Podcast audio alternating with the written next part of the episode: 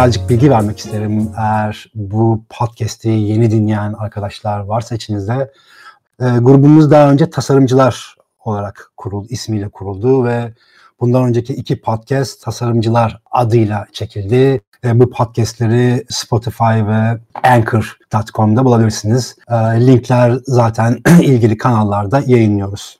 Sonra üçüncü yayınımız olan birazdan bahsedeceğim kendisine. Ondan önce bir isim değiştirdik ve artık ismimiz Design Ghost oldu. Neden Design Ghost veya gibi e, sorularınız varsa bununla ilgili zaten grupta açıklama yaptım. Yani ismin nereden geldiğiyle ilgili küçük bir briefing verdim. Bu hafta e, yeni bir starımız var. Kristal Elma, Feliz, Digital Communication, AIB Mix ve Pharmascope Awards gibi birçok ödüle sahip art direktör Cihangir Özüş bu haftaki starımız. Yayına hoş geldin Cihangir Özüş. Hoş bulduk. Ee, Design Ghost'un ilk starı olmam beni şu an açıkçası çok mutlu etti. Biraz heyecanlıyım evet. doğrusu ilk, ilk olmamdan dolayı. Evet bu ilk oldu bir de birazcık şeyler oldu başta ama ne olduğunu hiçbir zaman bilemeyecek diğer izleyiciler. Sadece yayından önce bir sürü şey oldu, bir sürü atraksiyon oldu, adrenalinler oldu ama Design Ghost e, Discord grubunda olmadığınız için bunları göremediniz ve bilemeyeceksiniz. Sayın podcast dinleyicileri. Ee, nasıl gidiyor Cihangir? İlk başta şeyden başlayalım mı? Birazcık hani işin mesleki tarafa girmeden e, birazcık hayatla ilgili başlamak istiyorum. Sonuçta hem de bunlar birazcık da e, arşiv ve tarihe kalacak yayınlar. Şu an içinden geçtiğimiz enteresan günler var. Pandemik salgın günlerini yaşıyoruz. Sen ne yapıyorsun? Bu süreci nasıl atlatıyorsun? Evde misin? Biraz bize bahsetsene hayatından. Ee, tabii abi e, bahsedeyim. Bu pandemi konusunda aslında benim hayatımda başlangıçta çok değişen bir şey olmadı. Hatta bir tane tweet var ya bu zamana kadar yaşadığım hayat pandemi ya da şey karantina deniyormuş gibi bir tweet var. Benimki biraz öyle oldu. Ben biraz ev, evci bir insanım. Baştan böyle beni etkilemeyeceğini düşündüm. Evde takılmayı sevdiğim için ama beni de bayağı etkiledi açıkçası. Ben her ne kadar hobilerim çok fazla olsa da e, artık e, hobilerimden bile sıkılmaya başlama noktasına geldim. Ama tabii de bu bunu bir fırsat olarak görüyorum. E, yapacağım şeyler, kafamda olan şeyler var. Onları yapıyorum. Ya gerek tasarım konusunda gerek işte diğer hobilerim konusunda kendimi e, beslemeye devam edeceğim bu süreçte. Yani şey aynı duygular ben de yaşadım birazcık. Tamam ben de evci bir adamım çünkü işim evde falan hani oluyor. Ama insanın özgürlüğü elinden alınınca farklı duygular yaşıyor. Kesinlikle. Senin bu özgürlüğünün elinden alınmış olma du- durumu e, işlerine, yaratımlarına da yansıyor mu? Yoksa ee, yansıyor kes kesinlikle yansıyor çünkü e, ben genelde mutluyken daha iyi tasarım yaptığımı artık şey yani fark ediyorum. Gözle görülebilir bir gerçek. Ya mutsuzken e, tabii bu iş tasarıma da çok fazlasıyla yansıyor. Bir kere e, istek anlamında tasarıma yaklaşımın, odaklanman çok değişiyor. O yüzden açıkçası biraz işe yansıyor ama şöyle de bir şey oldu. E, bu karantina sürecinde bizim işlerde bir durum olmadı. Aksine e, arttı. Yeni anlaşmalarımız oldu vesaire. Bir yandan Hı-hı. da bir yoğun tempoya girdim. E, böyle tam şey yapamıyorum. E, yoğun tempodan dolayı e, tartamıyorum ama tabii ki karant yani özgürlüğümün elinden alınması e, benim bazı e, sabır gerektiren noktalarda düş düşmeme sebep olabiliyor iş hayatında. Hemen bir soruyla başlayalım. Aslında e, bahsetmeyi unuttum. Şu an e, hazır fırsatı gelmişken bahsedeyim. Bu podcast'in konsepti şu şekilde. Ben soru hazırlamıyorum. E, grubumuzdaki e, kreatifler e, yayından önce soruları ilgili kanallara bırakıyor ve ben o soruları e, sana soruyorum. Daha doğrusu konuklarımıza soruyorum. E, konseptimiz bu şekilde. Soru cevap şeklinde geçiyor ama tabii biz arada muhabbet ediyoruz. İlk soruyla başlayalım hemen. Enes. Tabii. E, merhaba Cihangir. Hazır hani işlerden konuşuyorken merhaba Cihangir, Cihangir Bey. Günlük çalışma planınız nedir? Madem senin tempon arttı Cihangir, nasıl handle ediyorsun süreçleri? Günlük çalışma planım şöyle yani e, aslında şöyle disiplinli çalışıyorum ben yani disiplinli çalıştığımı ekip arkadaşlarım bana hep söyler. ve ben bunu artık kabul ediyorum. Disiplinli bir çalışan olduğum için e, sakın benim gibi fazla disiplinli de çalışmayın. İlk önerim bu olacak. E, yani ben çok fazla odaklanıyorum çalışırken. Bir noktadan sonra bana zarar vermeye baş zarar vermeye başlıyor olabilir. E, disiplinli olun ama kendinize küçük molalar e, vermeyi ihmal etmeyin demek istiyorum şey sadece. Şey var. Pardon. Şimdi genelde şu konu merak ediliyor. Hani disiplin disiplinize olmak. Şimdi eğitimli e, tasarımcıların, eğitimli sanatçıların diyelim disiplinize olması daha kolay oluyor. Çünkü okulda bu işi çözüyorlar. Ama genel olarak hani disiplinliyim deyince ne demek istiyorsun? Onu böyle bir de açsana bize. Şöyle günlük çalışmada çoğu zaman benim e, o gün yapmam gereken işler belli oluyor aslında. Bunu ajanstaki e, proje yöneticisi arkadaşlarımızla birlikte zaten bunu karar veriyoruz gün içinde neye çalışacağım. Hatta bazen bu haftalık oluyor. Hatta uzun projelerde aylık oluyor. Ben bunları küçük saat dilimlerine bölüyorum. Yani bu hani atıyorum bir login sayfasında ben işte diyorum iki saatte yaparım. Bunları böyle küçük küçük parçalara ayırıyorum bu saatleri. Dolayısıyla o disiplin o noktada giriyor. O saatleri asla şaşırmadan e, tabii ki ekstra durumlar olabilir. O saatleri şaşırmadan o saatlere uyuyorum. Dolayısıyla e, disiplini tam saat bazında ilerletmeye çalışıyorum. Peki şey var. Bir, bir, bir level daha derinleştirmek istiyorum soruyu. Tabii. Ee, tamam deadline'lar var, yapman gereken vesaire şeyler var. Hani e, günlük planların, haftalık planların belli. Fakat hani bazı insanlar sıkılıyor hani iş yaparken ya da fokus olamıyor. Senin motivasyonun ne? Böyle biz hani dinleyenlere bir e, ipucu vermek için söylüyorum. Motivasyonun ne oluyor? Ne diyorsun ki? Şöyle oluyor bende. güzel güzel sorunun bu noktası. Ee, ben aslında içimde hani tasarımı kendi istediğim seviyeye getirmeden önce çok sancı çekiyorum. Yani motivasyonumu işte müzikten alıyorum, e, başka şey hemen araştırmaya geçip devam ediyorum araştırmaya bu tarz şeylerden motive oluyorum ama e, ben en büyük motivasyonu tasarım fikrini kafamda çıkardığım an ben orada bir rahatlıyorum. Çünkü artık elimde bir tasarım oluşuyor. Birden benim modum değişiyor. Hemen ve motive oluyorum ve zaten gerisi çorap söküğü gibi geliyor. Yani açıkçası doğru fikri bulana kadar biraz e, motivasyonumu önce müzikten sonra araştırmadan almaya çalışıyorum. Çok işin içinden çıkamazsam başından ayrılıyorum. Kaan'ın Kaan'ın sorusuyla devam edelim. Multidisipliner designer olmayı kendiniz mi seçtiniz yoksa zamanla yaptığınız işler sonucunda mı bu noktaya geldiniz? Eğer kendiniz seçti, seçtiyseniz bu kararın sizin için etkisi, artıları, negatif etki, etkileri nelerdir? Evet, aslında şöyle başlayayım. Ee, ben bu sektöre yazılım ve tasarım aynı anda başladım. Ee, zaten başlangıçta o zamanın tabiriyle tırnak içinde e, webmaster olarak yola çıktığım için dijital alanda birçok şeyi öğrenmeye meyilliydim. Ee, sonradan ben sadece UI alanında kalmalıyım diye hissettim. Ee, yani multidisipliner olma yolundan çıktım, çıkmak istedim ama evdeki hesap ajanslara uymadı. Çalıştığım ajanslara. İstanbul'a geldim. Bu arada ben küçük bir şehirde başladım bu işleri. Sakarya'da başladım. Sonra İstanbul'a geldim.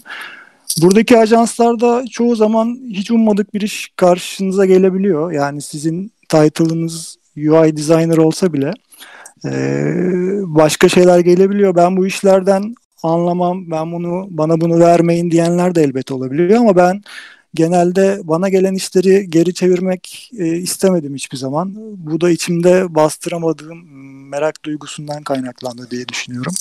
Bir soru ee, daha var. Ben pardon Tabii. kesiyorum. Hazır oraya gelmişken Yavuz Selim var. Tasarımda kendimizi nasıl keşfederiz? Tam olarak bize uygun nasıl anlarız? Hani bir, bir grafik, grafik tasarımcısın ve önüne gelen her grafik tasarımcı önüne gelen her işi yapabilmeli mi? Bunun kıstası nedir diye soruyor. Yani multidisciplinary ya da grafik designer. Evet. Ya kendinizi keşfetmenizin en güzel yolu en çok e, sizi e, mutlu eden ve yeteneklerinizi en fazla gösterdiğiniz tasarım alanı olmalı bence. Yani size en uygun olan şeyi size en çok mutlu eden şeydir bence. Eğer çok iyi yap yaptığınız ama mutlu olmadığınız bir alandaysanız zaten e, oradaki varlığınız çok sürmeyecek. Kusarsınız yani olmaz. E, grafik tasarımcı önüne gelen her işi yapmalı mı kısmına gelecek olursam yani burada biraz yine kişisel tercihlere göre değişmekle birlikte ama bunun kıstası bence grafik tasarımın genel tanımını karşılayan e, alanlardaki en azından hepsinden fikir sahibi olmak gerekli diye düşünüyorum. Bir alanda uzmanlaşmak bence iyi. E, bundan e, zarar gelmez, eliniz güçlü olur. E, her türden işi kesinlikle yapın demiyorum ama en azından e, fikir sahibi olun. Sonuçta tasarım mesleğindesiniz. Evet, tasarım ama e, tabii title'lar da değişiyor ya, ünvanlar da değişiyor. Grafik tasarım evet, evet. ünvanının eskiden kapsadıklarıyla ve şu anki kapsadıkları çok evet. farklılaştı. O yüzden kafaları karışıyor anladığım kadarıyla izleyicilerin. Evet, Grafik evet. tasarımcı aslında birazcık eski bir e, nasıl ünvan olmak üzere. E yani tabii şimdi tasarımcı evet ya, devam et pardon. Sen çok pardon. Ben, ben böldüm galiba. ee, tabii zaten, zaten son zamanlarda bu e, görsel iletişim tasarımı gibi bölümlerin zaten çıkmasının e, şeyi de buydu yani sebebi de yani multimedya işin içine girdi. Yazılım daha çok girdi. Dolayısıyla grafik tasarımın artık e, alanı genişledi. Yani tasarımın alanı genişledi. Dolayısıyla e, teknoloji geliştikçe bu title'lar da değişiyor tabii ki. Aa, biz genelde yayınımızı e, soruları belirli başlık altında toplayıp e, yayını o şekilde akıtıyoruz. E, ilk başta hani seninle ilgili sorular, genelde yayın e, konuk tasarımcılarla ilgili sorular geliyor ve birazcık e, konuştuktan sonra artık başlıklar altına geçiyorum. Şimdi e, az önce hani bir takım kariyer e, öğrencilerle ilgili bir şey vardı, sorular vardı. Aslında öğrenci sıralamam sonlara doğruydu fakat hazır konular açılmışken Gökçe'nin e, sorusunu iletmek istiyorum. Grafik tasarım 3. sınıf öğrencisiyim ve hala kendi tarzımı e, ya da yönelmek istediğim alanı neyi iyi yapabileceğimi seçebilmiş değilim. E, buna karar verme aşamasında bana yardımcı olabilecek tavsiyeleriniz var mıdır? Bir de Golden Gate projeniz bir harikaydı. Bir projemde bayağı bir ilham almıştım. İlham almıştım. Böyle böyle bir projeye başlarken logodan tutun kurumsal desenlere kadar vesaire yani proje 360 derece projeyi nasıl ürettiğinizi soruyor anladığım kadarıyla. Şimdi soru uzun. Cevap sende. Evet soru soru uzun. Bence abi bunun cevabı da bence biraz uzun olmalı diye düşünüyorum. Çünkü soru iki bölümden oluşuyor. Öncelikle şuna kesinlikle cevap vermeliyim. Ee, Golden Gate projesinden ilham alması beni çok sevindirdi. Benim için aldığım bu tarz yorumlar bir ödülden daha önemli açıkçası.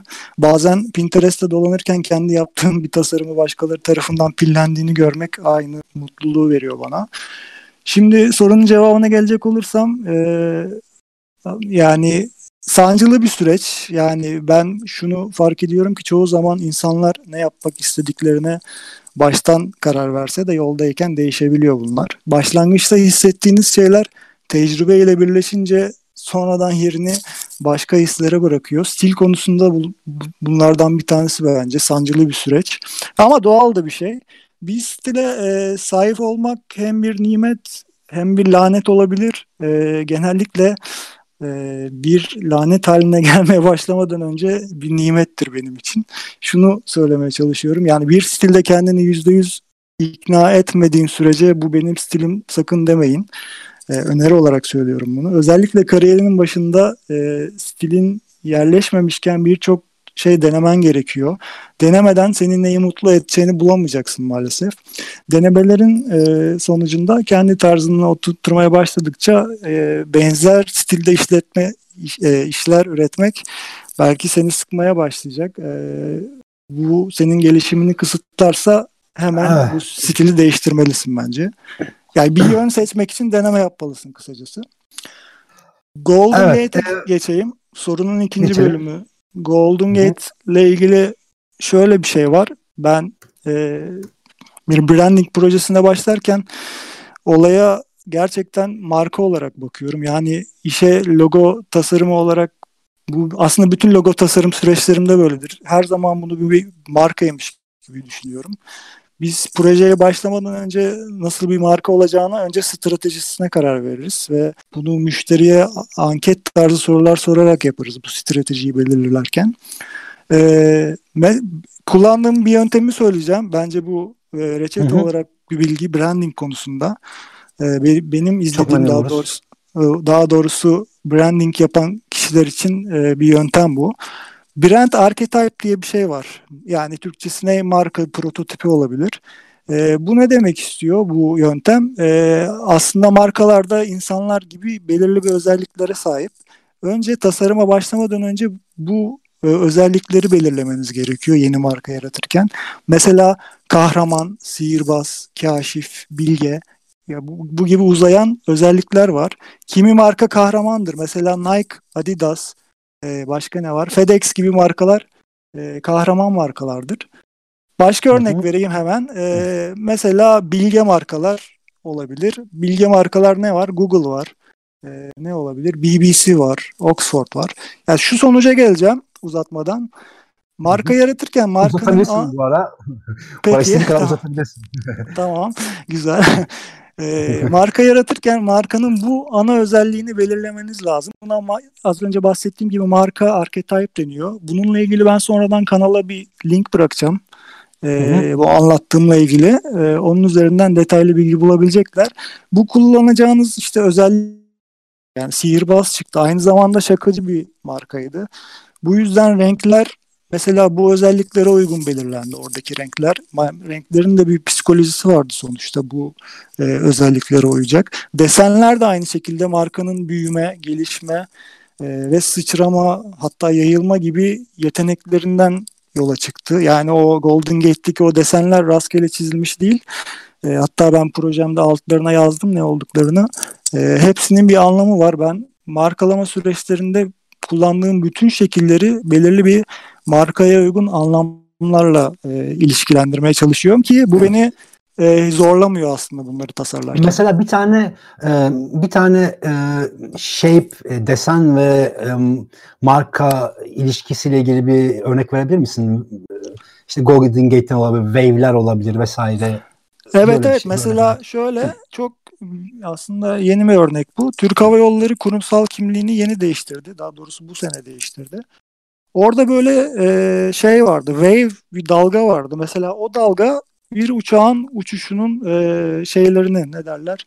E, uçağın işte arkada bıraktığı izi temsil ediyordu. Mesela yani fikrin çıkış noktası e, yapılan işle çok ilişkiliydi. Bu mesela bilindik bir örnek olarak verebilirim ya. Yani.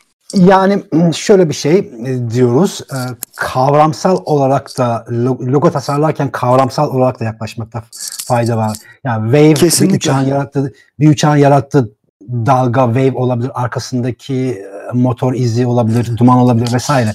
Kullandığınız simgeler Hı, Kesinlikle. Bir, bir, bir örnek daha aklıma geldi. Ben fazla lafını kesiyorum bu arada galiba. Ee, Program senin programın. Güzel. Tamamdır abi. Ee, bir örnek daha geldi mesela. Benim bir yaptığım markada markanın özelliği bilge çıktı. Yani marka e, danışmanlık markasıydı ve adı üzerinde bilge bir markaydı. Şimdi bilge ifadesini, özelliğini ilk akla gelen ben dedim ki ya bu baykuş olur dedim. Ya belki klişe bir şey ama fikir zaten hani orada çıktı.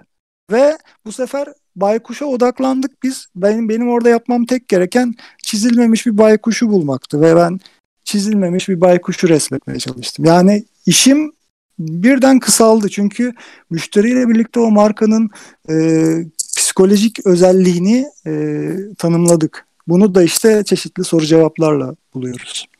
Evet.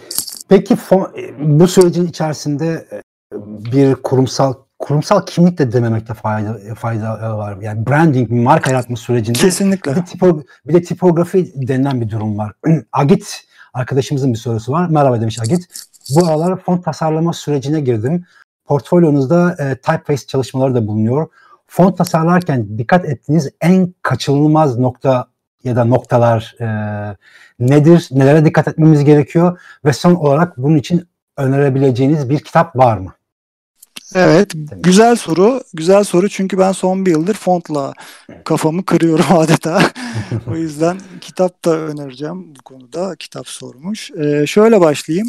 Şimdi fontlar da kendi içinde bir takım kategoriler, ayr kategorilere ayrılıyor sonuçta. Bunlar nedir hatırlayacak olursak? Ne sans serif fontlar, slab serif fontlar. Başka ne var? Serif var sadece. Ee, başka ne sayabilirim? Dekoratif, Dis- dekoratif. Dekoratif, display, handwriting, script gibi devam eder. Dolayısıyla dikkat ettiğim şeyler aslında çizeceğim fonta göre e, kesinlikle değişiyor. Ben genelde e, öncelikle font için bir e, şey yapıyorum. Grid sistemimi belirliyorum. İlk dikkat ettiğim şey başlamadan önce. Yani fontun tepe noktasından taban noktalarına kadar e, bir grid sistemi ayarlıyorum. Akabininde nasıl bir font hayal ediyorsam benzerlerini araştırıp bir mood oluşturuyorum. Tezgaha açtım. Hı hı araştırmaya geçtim. Mood, mood derken? Ee, yani nasıl bir font var kafamda ne yapmak istiyorum mood ya, ya aynen mood board aynen Pinterest'i açıp bir tane gizli bir board açıyorum oradan topluyorum onlardan işte o fontlardan ayrışmak için bir takım notlar alıyorum kendime sonraki aşamada şuna dikkat ediyorum fontu çizerken e, yani geometrik bir font çizeceksem bir harfi tek başına bütünüyle çizmiyorum. Yani asla bu şekilde yapmıyorum. Mesela A harfini düşünelim. Ee, bütün bir ağ çizmiyorum. Ha, küçük parçalara ayırarak çiziyorum. Yani özetle harflerimi oluşturan e, komponent alt parçalar yaratıyorum. Bu fontta diğer harflerinizin hem çabuk üretmenizi sağlıyor hem de birbiriyle yan yana geldiğinde tutarlı gözükmesini sağlıyor. Buna evet. dikkat ed- dikkat ediyorum. Daha dikkat ettiğim şeyler var. Yani çizmeye öncelikle kontrol karakterleriyle başlıyorum. Bunlar ne demek yani kontrol karakterleri? Bu kontrol karakterleri büyük harflerde H, Hatay'ın H'si ve ordunun O'su oluyor büyük. Küçük harflerde N ve Nide'nin N'si ve yine ordu şeklinde oluyor. Bu iki harf çok hı hı. kritik. Bunları çizince ve onlardan küçük parçalar, komponentler yaratınca diğer harflere geçişiniz çok kolay oluyor. Bu anlattığım şeyi şöyle bakabilirler. E, benim portfolyomda Flowa Typeface projesi var. Orada A harfinin bir anatomisini paylaşmıştım. Orada küçük parçaları birleştirerek nasıl bir font yaptığım ortaya çıkar. Bir de sanırım kitap evet. sormuştu. O kitap konusunda da e, Stephen Coles e, yazarının bir The Anatomy of Type diye bir kitabını kesinlikle öneririm. Bir tekrar sorumu bir level daha derinleştirmek istiyorum. Çünkü e, genç tasarımcıların özen göstermesini istediğim bir konu bu typografi ki maalesef özellikle UX hani internet e, UX UI alanında maalesef tipografiyi iyi oturtamıyorlar. Şimdi ben UI UX değil de grafik tasarım için bir soru sormak istiyorum. Mesela diyelim ki yani bu e, tipografinin ruhunu e, genç tasarımcılara aktarmak adına soracağım bu soruyu. Mesela diyelim ki bir cover çalışıyorsun, e, müzik albümü çalışıyorsun ve custom typography yapacaksın, elle çizeceksin kendin. Diyelim ki evet. e, Radiohead'e Radiohead'e bir albüm yapıyorsun. Tamam albüm kapağı. Font evet. seçerken ya da tamamen sallıyorum. Mesela bir Ghost, Ghost filmi var ya. Eskiden evet. vardı. Ona bir evet. typography yapman gerekiyor. Ne ne neye dikkat ediyorsun? Hangi özelliklerine dikkat ediyorsun ve font yaratıyorsun? Şimdi fontu ben yaratacaksam bir kere kesinlikle o şeyin e, konseptine uyması gerekiyor. Nasıl bu? Örneğin e, korku dolu bir ortamı yani ortam dolu bir korku dolu ortamdaki bir filmi resmedeceksem e, fontta dolayısıyla öncelikle şeyi araştırıyorum. Korkuya korkuyla ilişkili olan yani hayaletle ilişkili olan. Bu arada filmi izlemedim. Yani korku mu nedir bilmiyorum. ha, hayaletle ilişkilendirilecek e, görsel temalara bakarım. Yani e, mesela kan görseli nedir? Akar. Aşağı doğru akışkandır. Bunu bir fonta çok rahat e, uygulayabilirsiniz. Yani fontların alt tabanlarını akışkan bir şekilde uzattığınız zaman bu e, albüm ya da işte film coverları için olabilir. Yani bu tarz somutlaştıracak ama konuyla da ilişkili olabilecek görsel parçaların ne olduklarını araştırarak başlıyorum. Kesinlikle evet. kesinlikle e, önce konuyla ilgili araştırma. Yani bu kaçınılmaz bir kural. Konuyla ilgili araştırmadan kasıt e, elindeki marka ya da elindeki projenin ruhuna inebilmek. Onu iyi özümseyebilmek. Bu yüzden evet. mi oluyor. Evet kesinlikle çünkü o araştırma sizi besleyecek ve aslında kaçıracağınız noktaları karşınıza sunacak.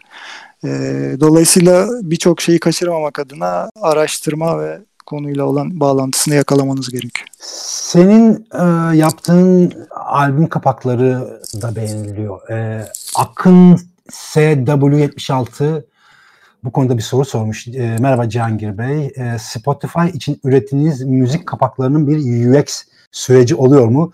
UX'ten kasıt herhalde şey e, müşteriyle aranızdaki bir şey mi? Tam onu anlayamadım. Yoksa tamamen şarkı sahibinin tarzına göre şekillenen kreatif kapaklar mı? Teşekkürler demiş.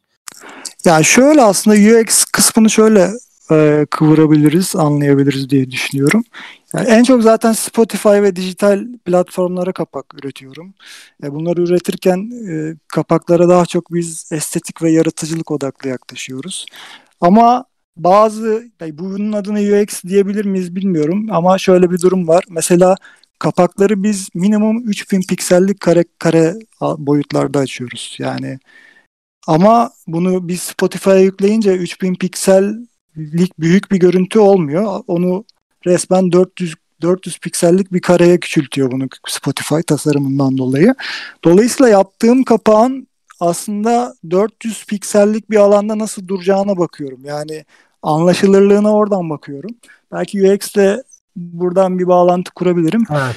Ee, şöyle bir örnek somut. 3000 piksellik bir alana 1 piksellik ince çizgi çizdiğiniz zaman bunu da Spotify küçülttüğü zaman o çizgi gözükmüyor. Dolayısıyla ben çizgi kalınlıklarımı, e, fontlarımı buna göre seçiyorum. Çünkü o alanda da anlaşılmasını bekliyorum. Şöyle evet. sorunun devamında şu var. E, şarkının ne diyor? Şarkı sahibinin tarzına göre şekillenen kreatif kapaklar mı? Böyle sormuş sanırım. Ee, Çoğu ama zaman... artı olarak şunu da ekleyelim. Ee, tamam. Bay Laklaka'nın bir sorusu var. Birleştir. Ee, Cihangir Bey hoş geldiniz. Benim sorum bir albüm kapağı hazırlarken süreciniz nelerdir? en çok nelere dikkat ediyorsunuz ve çalışmaya ilk önceden önce nereden başlıyorsunuz? Hem müşteri ilişkileri ile müşteri aranızdaki e, ilişkiyi ve senin hazırlanışınla ilgili soruyu birleştirip cevaplayabilir misin? Evet aslında tam da oraya gelecektim. Bu sorunun gelmesi de iyi olmuş. Konuyu bağlamış olacağız. Öncelikle şunu yapıyoruz. Sürecin ilk başında zaten sanatçınızdan gelen bir kapak isteği oluyor. Ee, bazı sanat biz ilk olarak şarkıyı göndermesini rica ediyoruz. Daha doğrusu ben. E, şarkıyı alıyorum ben ondan. Bazı sanatçılar şarkıyı göndermek istemeyebilir. Henüz ben böyle bir şeyle karşılaşmadım. Ama sonuçta hani Game of Thrones'un bile sızdırıldığı bu dünyada sanatçı ünlüyse şarkısını göndermek istemiyor biliyor. Böyle bir durumda ne yaparım? Ee, şarkının sözlerini isteyebilirim ya da 15 saniyelik bir demosunu isteyebilirim. Önce şarkıyı istiyorum. İkinci süreçte şarkıyı aldıktan sonra e, onun ne istediğini soruyorum sanatçının. Kafasında bir şey var mı? Özellikle istediği bir şey var mı? Ve hatta özellikle istemediği bir şey var mı? Bunları soruyorum. Üçüncü adımda e, eğer onun kafasında bir şey yoksa ben kendi kafama göre kendi hislerimle şarkıdan aldığım hisleriyle hislerime ilerliyorum ama bazen bunu yapmak istemediğim zaman ona bir takım örnekler gönderiyorum. Yani bu illüstrasyon örnekleri, fotoğraf, fotoğraf bazlı örnekler, tipografi ağırlıklı örnekler. Bu örneklerden sanatçıyı yakalamaya çalışıyorum neye daha yakın diye. Aynı zamanda tabii şarkıya da uyumlu olması lazım. Artık hı hı. hani hala tasarımı yapmaya başlamadım bu arada fark ettiysen. Dördüncü adımda şey ikimiz de. Tasarım en kolay kısmı yahu ben öyle aynen, yani. aynen, Fikir aynen, bulduktan tasarım, sonra uygulama ta- en kolay. Aynen tasarım böyle orada rahatlama geliyor. zaten. Tabii şur- şurada rahatlama geliyor. Sanatçıyla ikimiz ortak payda paydada buluştuğumuzda göre e, ben e, stile uygun yine küçük bir küçük derken bir Pinterest board'u araştırıp hani aynı kapağı yapmamak adına e, araştırma yapıyorum ve artık tasarıma geçiyorum. Tasarıma geçerken şöyle bir olay var. Bu önemli.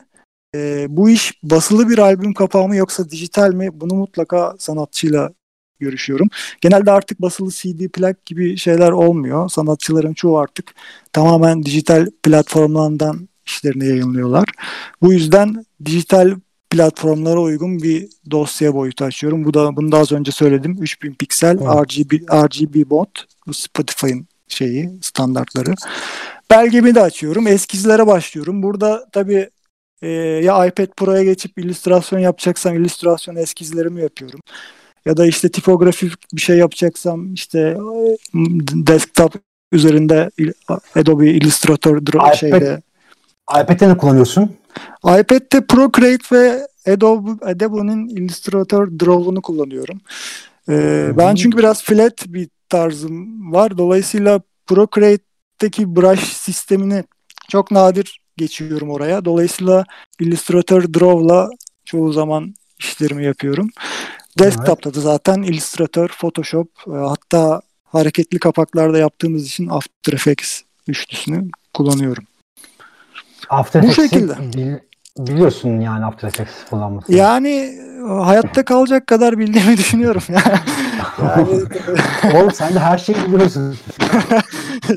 İllüstrasyon var, animasyon var. evet abi. O, all in one Ayrıca sen hoca, hocalık yaptığın bir dönem var. O, hala evet. devam ediyor mu hocalığın yoksa önceden kalan bir şey mi o? O ben tabii elektronik öğretmenliği mezunuyum. Ee, 2009 yılında okuldan mezun olduktan sonra bir yıl e, öğretmenlik yaptım. E, bölümüm elektronikti ama okul müdürü beni bilgisayar bölümüne verdi. Dedi bunlara web tasarım öğret.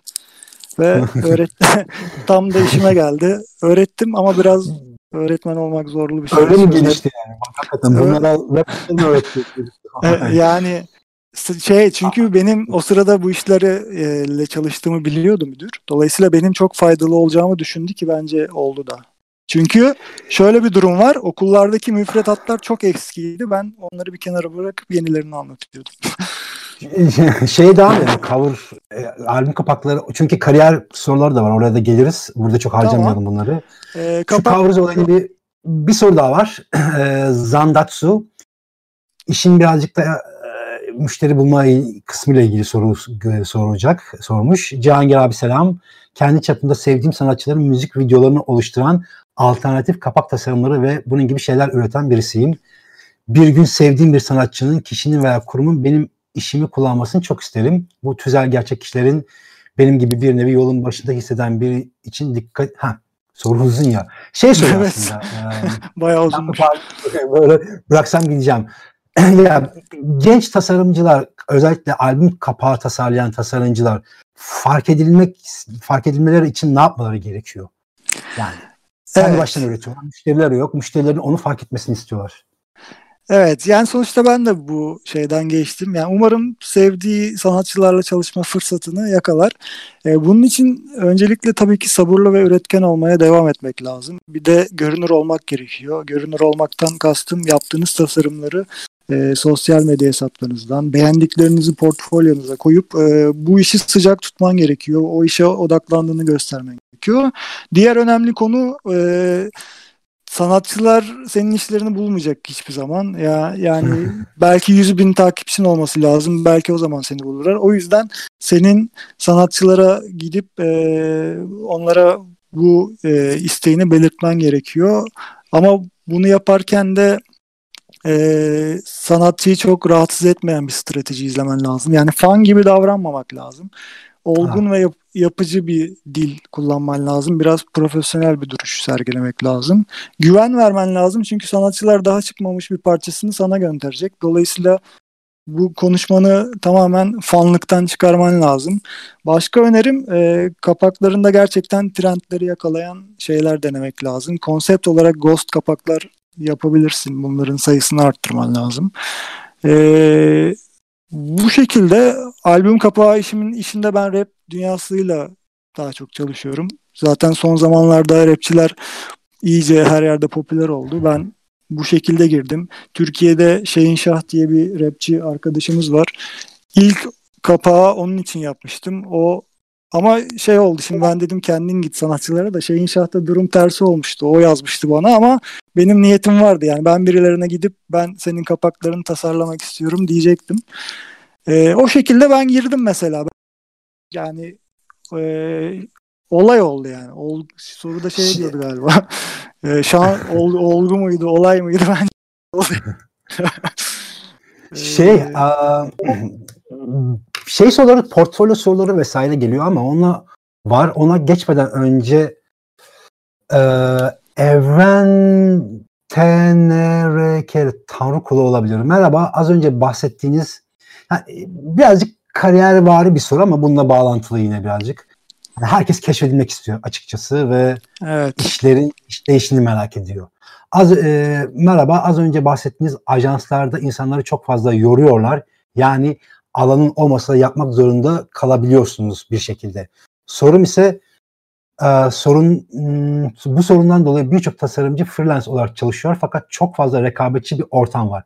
Bundan dolayı freelance olarak alacağımız ücret soruları geliyor bu ara. Alacağımız ücretler bazen minimum seviyelere düşüyor. E, bu durumu nasıl atlatmamız gerekiyor? Ben şimdi bir soru bu soruyu toparlamak istiyorum. Bütçelerle ilgili bir soru e, konuşalım madem bu bölümde. Hı hı. Şimdi genel olarak e, en çok merak edilen merak edilen sorulardan bir tanesi ben nasıl bütçelendireceğim kısmı Şimdi bu arkadaş da bütçe kısmını merak etmiş. Şöyle spesifik örnekler kendi çalıştığım bütçeler değil ama e, piyasadaki bütçelerden haberdarsındır.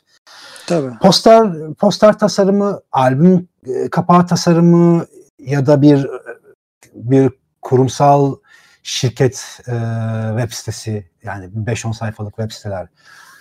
E, birazcık bize bütçelerden bahsetsene ya da ya da nasıl bir sor- soruyu birazcık daha şey yapacağım özür dilerim.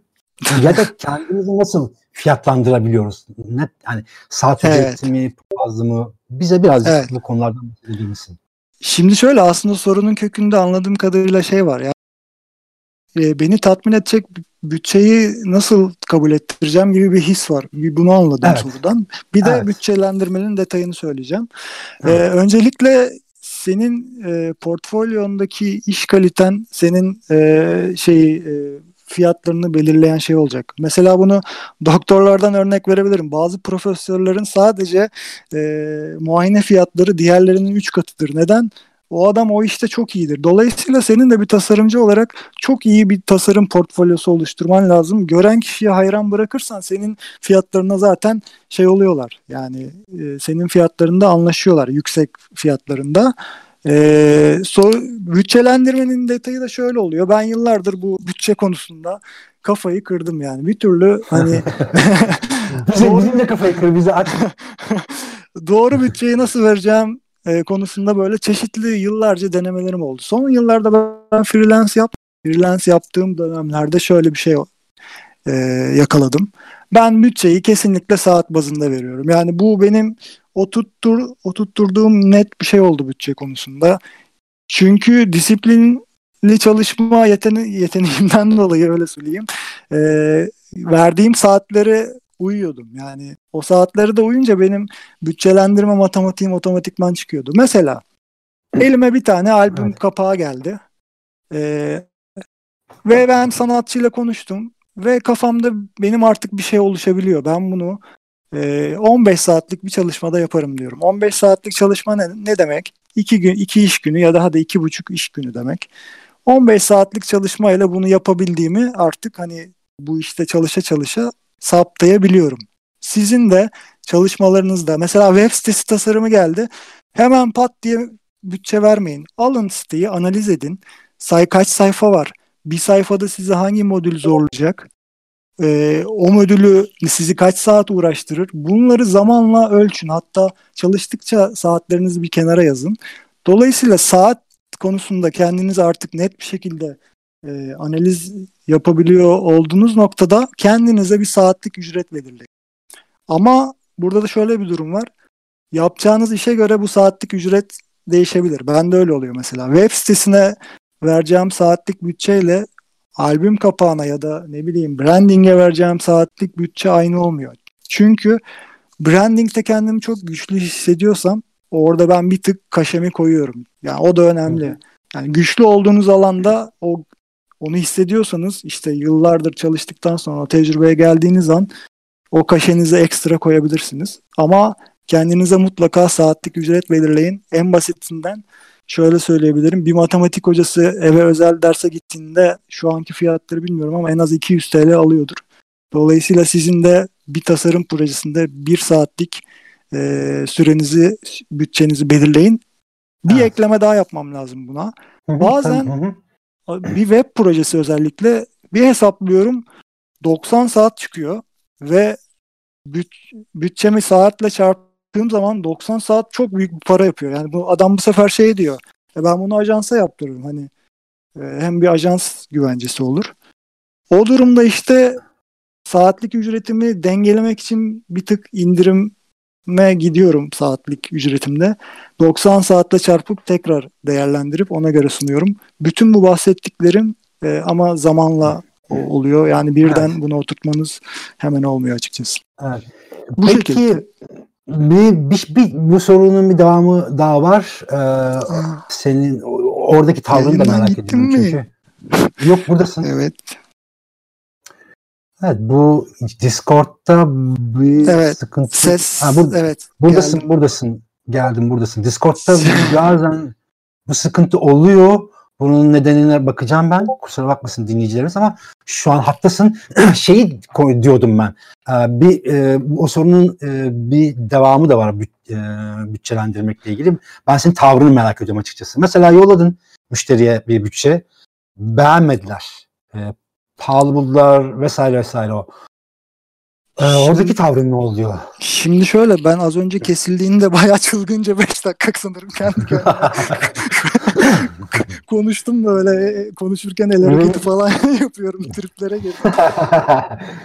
şöyle alalım. Ben, evet yani en son nerede kesildi bilmiyorum ama bütçe baştan konusunda, tam baştan. Tam, tam baştan. baştan tamam tam baştan anlatıyorum bütçelendirme konusunu.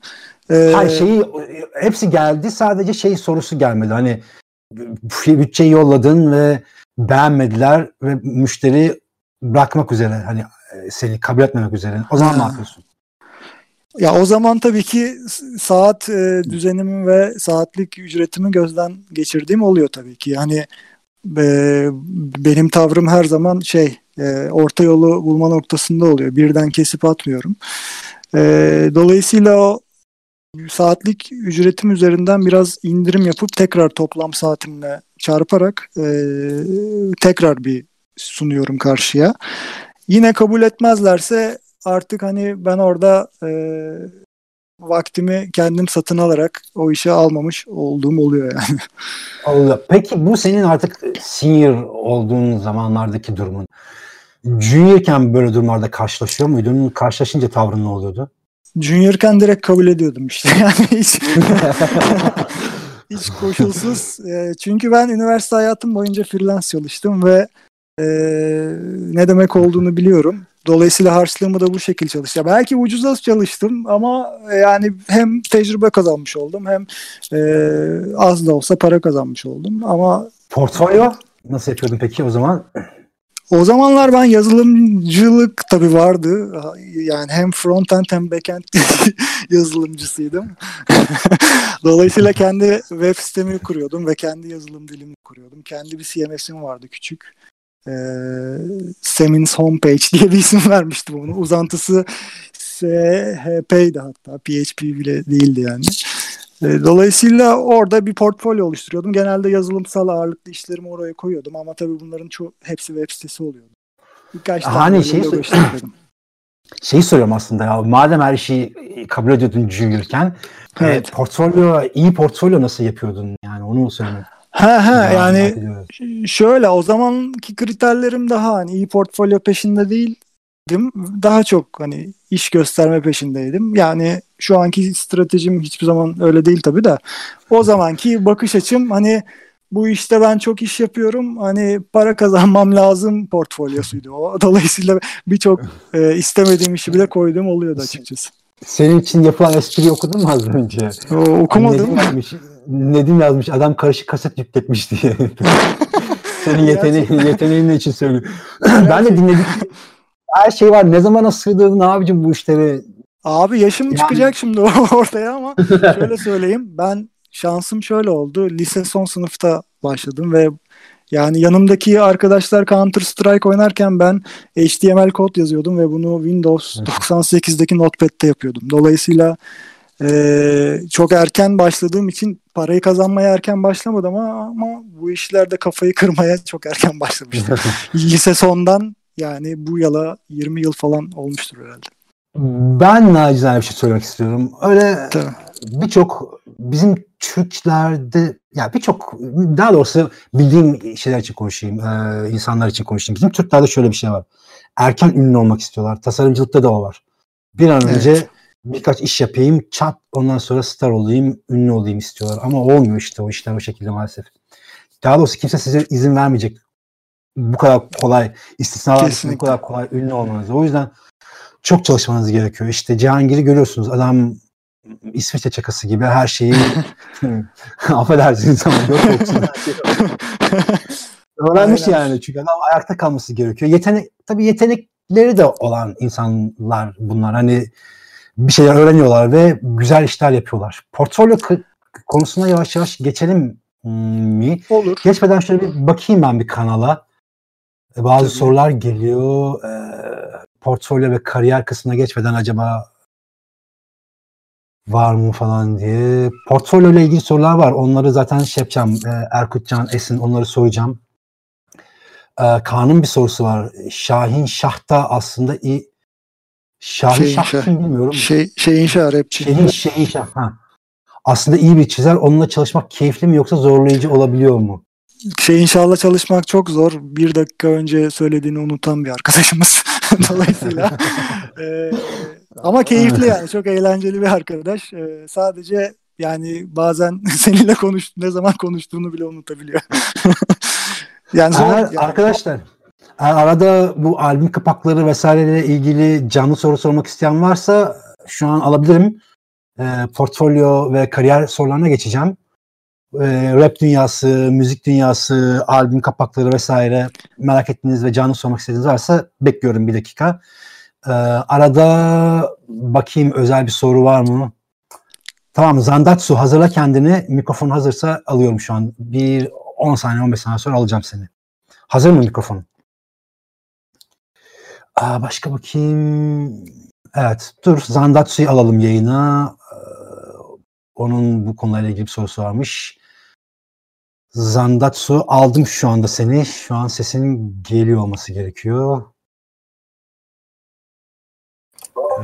Şu an geliyor Merhaba Zandat. Geliyor sesin şu anda. Merhaba sorunu sorabilirsin. Ee, selamlar ilk öncelikle. Hoş geldiniz yayına. Hoş bulduk. Evet. Aleykümselam. Ben şöyle bir soru sormak istiyorum. Rap konusunda evet albüm kapaklarına çizim yapıyorsunuz. Ee, benim ama aklımda şöyle bir şey var. Mesela atıyorum size bir metal grubu geldiği zaman veya ünlü bir pop yıldızı geldiği zaman ve sizden bir çizim istediklerinde sizce aynı etkiyi yaratabilecek misiniz? Yani şunu demek istiyorum. Rap'i e, sırf sevdiğiniz için mi rap hmm. yapmak? Yani anlatabildim mi bilmiyorum. Anladım. Rockçı ee, yani e, şey e, emi, şu ben bir şey eklemek istiyorum sorusuna. E, Zandatçı soruna ek yoksa senin muta alıyorum. E, varsa şu an alayım Yok senin devamını. Benim sorum bu kadar. Umarım anlaşılmıştır. Teşekkürler anlaşıldı. Şeyi de ekleyeceğim ben ona. E, mesela popçu birisine de şey yapabiliyor musun? Nasıl arabesk birisinde mesela albüm kapağı yapabilir misin? Hani onun ya, ruhunu illa hissetmen mi gerekiyor? arabesk ruhunu tabii hissedemiyorum ama şöyle bir şey var. Ben aslında çok sağlam bir metal müzik dinleyicisiydim aynı zamanda. Progresif metal dinliyordum. Dolayısıyla aslında metal dünyasından kapak geldiğinde daha çok seviniyorum ki metal grubuna da kapak yaptım. Ee, Emergency Broadcast diye bir grup vardı Kadıköy'lü. Ee, gayet iyi metal yapan bir grup. Daha doğrusu hardcore punk yapan bir grup. Ee, biraz yakın diye o şekilde söyledim. Ee, onlara kapak yaptım ve çok keyifliydi. Ee, tabii ki istemediğim şey canlılara girmek istemiyorum. Ee, yani gerçekten bir arabeskte bulunacağımı düşünmüyorum. Pop'ta olabilir. Sanatçının ünlülüğüne göre değişebilir. Gerçekten benim e, Instagram hesabıma çok kapak işi geliyor. Yani bazen cevap bile veremiyor oluyorum. Çünkü çok fazla e, ünlü ya da ünsüz sanatçı var. Dolayısıyla ben tabii ki seçimimi yapıyorum. Ama metal evet. olsun, rap olsun öncelikle onları yapıyorum. Tamam bu senin tercihin. Ee, okay. Tercihim fakat çok almak pardon. istediğin cevabı alamadım. Evet şey aynı etkiyi sanırım yaratıyor mu diye sordu. Hı hı, evet. ee, tabii ki ben iki müzik türüne de birçok müzik türüne hakimim çünkü aynı zamanda müzik de yapıyorum. Ee, hatta şu an bir albüm yapıyorum. Altı parçası, parçası bitti. Üç parça kaldı. karantinayı o şekilde değerlendireceğim. müzik müziğe hakim olduğum için bir kapak konusunda da e, o rolün içine girebiliyorum. Yani hiç yabancılık çekmiyorum. Yani o metal müziğin o sert e, ve brushlı illüstrasyonlarına hemen kendimi içlerinde bulabiliyorum. E, ama çoğu zaman kendi stilimden de çıkmamaya çalışıyorum tabii ki. E, Nedim e, Nedim arkadaşa cevap veriyorum. E, boşuna e, şey starları yayınımızda çıkartıyoruz demiyoruz. E, bunu derken bildiğimiz var yani. E, Cihangir'de o starlardan bir tanesi. Adamı kazıdıkça altından neler çıktı. Biraz sonra koronavirüs aşısını buldum derse şaşırmayın. Ya evet biraz. Ben o ekipte koronavirüs için çalışıyorum. Ee, bakayım şey soruyorlar albüm kapaklarında renk seçim renk seçimleri renkle ilgili de çok soru evet. soruluyor. Renk renk dünyanın nedir? Nasıl seçimler yapıyorsun renkle ilgili? Şöyle renk konusunda ilginç yöntemlerim var. Ee, bir kere her şeyden önce hislerimle artık renkleri e, seçebiliyorum ama mesela branding yaparken renkleri tabii ki Pantone kataloğundan yine hislerimle ve oradaki markanın özelliğine, psikolojisine göre, işte archetype'ına göre bir renk seçiyorum ama albüm kapaklarındaki renk olayında şöyle bir durum var. İllüstrasyon çizerken ben onu siyah beyaz yapıyorum. Renk aşamasına gelince e, bir takım böyle ana renkler deneyip sonra bir yöntem yapıyorum. O yöntem şu. E, Photoshop'ta ya da Illustrator'da hatta After Effects'te de var. Bu blending options var.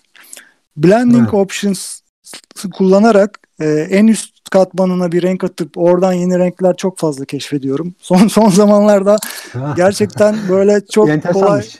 Evet gerçekten çünkü mesela birbirine uymayan iki renk koyuyorsunuz. Onun üzerine farklı bir renk atıp blend ettiğiniz zaman o blend e, seçenekleri o iki rengi aslında uyumlu hale getiriyor.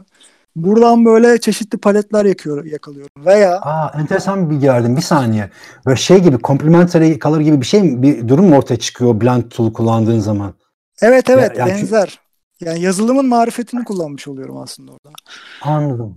Hmm, Ve güzelmiş. bu bir yöntem. Bazen bir fotoğraftan renk paleti seçtiğim oluyor. Gerçekten hoş böyle bir fotoğraf bulup onun üzerinden 3-5 nokta seçerek bir renk buluyorum. Bazen çok dark bir albüm çizeceksem gerçekten karanlık e, renkleri bir araya getiriyorum. Biraz da işte orada dediğim gibi e, hissiyata göre de değişiyor ama böyle evet. bir takım değişik e, şeylerim var renk konusunda, hareketlerim. Ee, şimdi tasarımcılara açık çek vereceğim bir e, durum yaratıyorum. Yani e, ta, tasarımcılıkta çalmaktan korkacı, korkmadan çalabileceğiniz tek şey renk. Gidin istediğiniz tasarımcıdan, ben yapıyorum şahsen, istediğiniz tasarımcıdan, oyunlardan, nereden isterseniz fotoğraftan renk çalın. Sıkıntı yapmayın yani. Renk çalmak çalmak çalmaya girmiyor. O yüzden ee, yani, evet. E, sen Bunu böyle yapıyor musun? Yapıyorum kesinlikle. Bu saydıklarımın arasında unuttuğum bir madde. Bazı sevdiğim işleri ben önceden kaydetmiş oluyorum zaten. Renk diye bunu bir mood'a alıyorum. Daha, daha, daha sonra o renk mood'daki kaydettiğim şeylerden renk aldığım oluyor. Hatta mesela bir çalışmadan bir renk, öteki çalışmadan başka bir rengi e, uyacak şekilde kombinlediğimde oluyor. Başkasından renk alıyorum ha. kesinlikle. Aa, ilk baştaki 10 dakika kesintiyi saymazsak 50 dakika hatta bir saate kadar geldik ama sorular daha devam ediyor.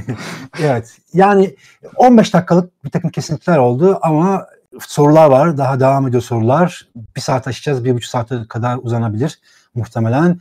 En önemli bölümlerden bir tanesine geldik. Portfolyo e, evet. kısmı. Şimdi bir sürü soru var portfolyo portfolyo ile portfolyo ile ilgili. E, herkesin ismini vererek soruları soramayacağım. Ben birleşti ben kendim harmanlayıp bir soru sormak istiyorum portfolyo ile ilgili. Kusuruma bakmasın izleyiciler. Şimdi Cihangir, portfolyo herkesin e, sıkıntı yaşadığı bir şey. Sıkıntı derken şöyle. Bazı e, tasarımcılar yaptığı her işi portfolyoya atıyorlar. Bazıları e, yaptığı işleri portfolyoya koymaktan bile korkuyorlar. Güzel oldu mu olmadı mı diye. Mesela e, Eren Kar, e, Kapısız'ın daha önceden kanala yazdığı bir soruyu sormak istiyorum. Merhaba Cihangir Bey. Tasarım yapmaya nereden başladı? Onları zaten sormuştuk. E, portfolyonuzu en iyi şekilde nasıl geliştirebiliriz? Bunu soruyorum. Evet. Evet. Şimdi müşteri... Tamam, Eklemek pardon. istiyorum özür dilerim. Tabii. E, büyük ajanslarda çalışmıyorsun. iyi büyük müşterilerin yok. Güzel prodüksiyonlar da yapamıyorsun. Böyle bir e, bir yerde çalışamıyorsun. Öteki türlü tasarımcısın. Freelance'ın ama portfolyo yapmak istiyorsun. Nasıl geliştirebiliriz? Evet. Soru bitti galiba değil mi? Bitti. tamam.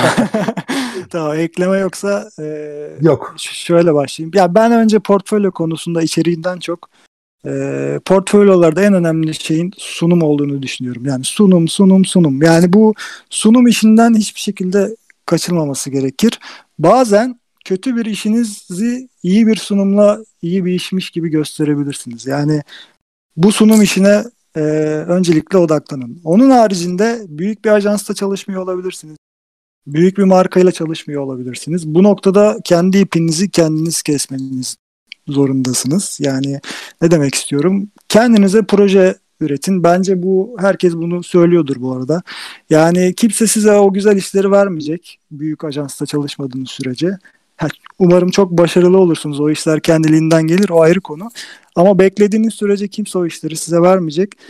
Dolayısıyla e, ghost işler yapın. E, sevdiğiniz bir markanın bir problemini çözün. Portfolyonuza bunu çok güzel bir şekilde sunun. Yani büyük markaların işlerini işte kendinizce yapabilirsiniz ama ben son bir senedir bu konudaki fikrim biraz değişiyor. Yani evet Adidas Nike gibi markayı e, baştan yaratabilirsin Ghost olarak ama ben böyle bir, bir tık daha alt daha böyle belirli bir kitleye evet. hitap eden markalar e, yani yapılma çünkü Adidas ve Nike herkes yapıyor. Dolayısıyla sen böyle belki bir tık daha farklı e, atıyorum bir saat markası ne bileyim bir başka e, daha bir alt bir marka bulup onunla başlayabilirsin. Çünkü Bunun... fark da yaratman gerekiyor bence ama tabii ki büyük markayı da yap. Başka ne dedik portfolyo ile ilgili? E, portfolyo ile ilgili daha çok soru var e, ama çok güzel bir noktaya değindim ben. Senin gözünden hani portfolyolara e, yani işveren olsaydın portfolyoda portfolyoda nelere dikkat ederdin gibi bir soru var.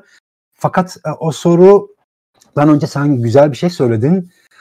Küçük markaları yapar yapın. Algım değişmeye başladı dedin. Çünkü hani kreatif direktör olarak küçük markanın problemini çözmüş olmak daha mı e, seni ön plana çıkartır, daha mı göze batırır?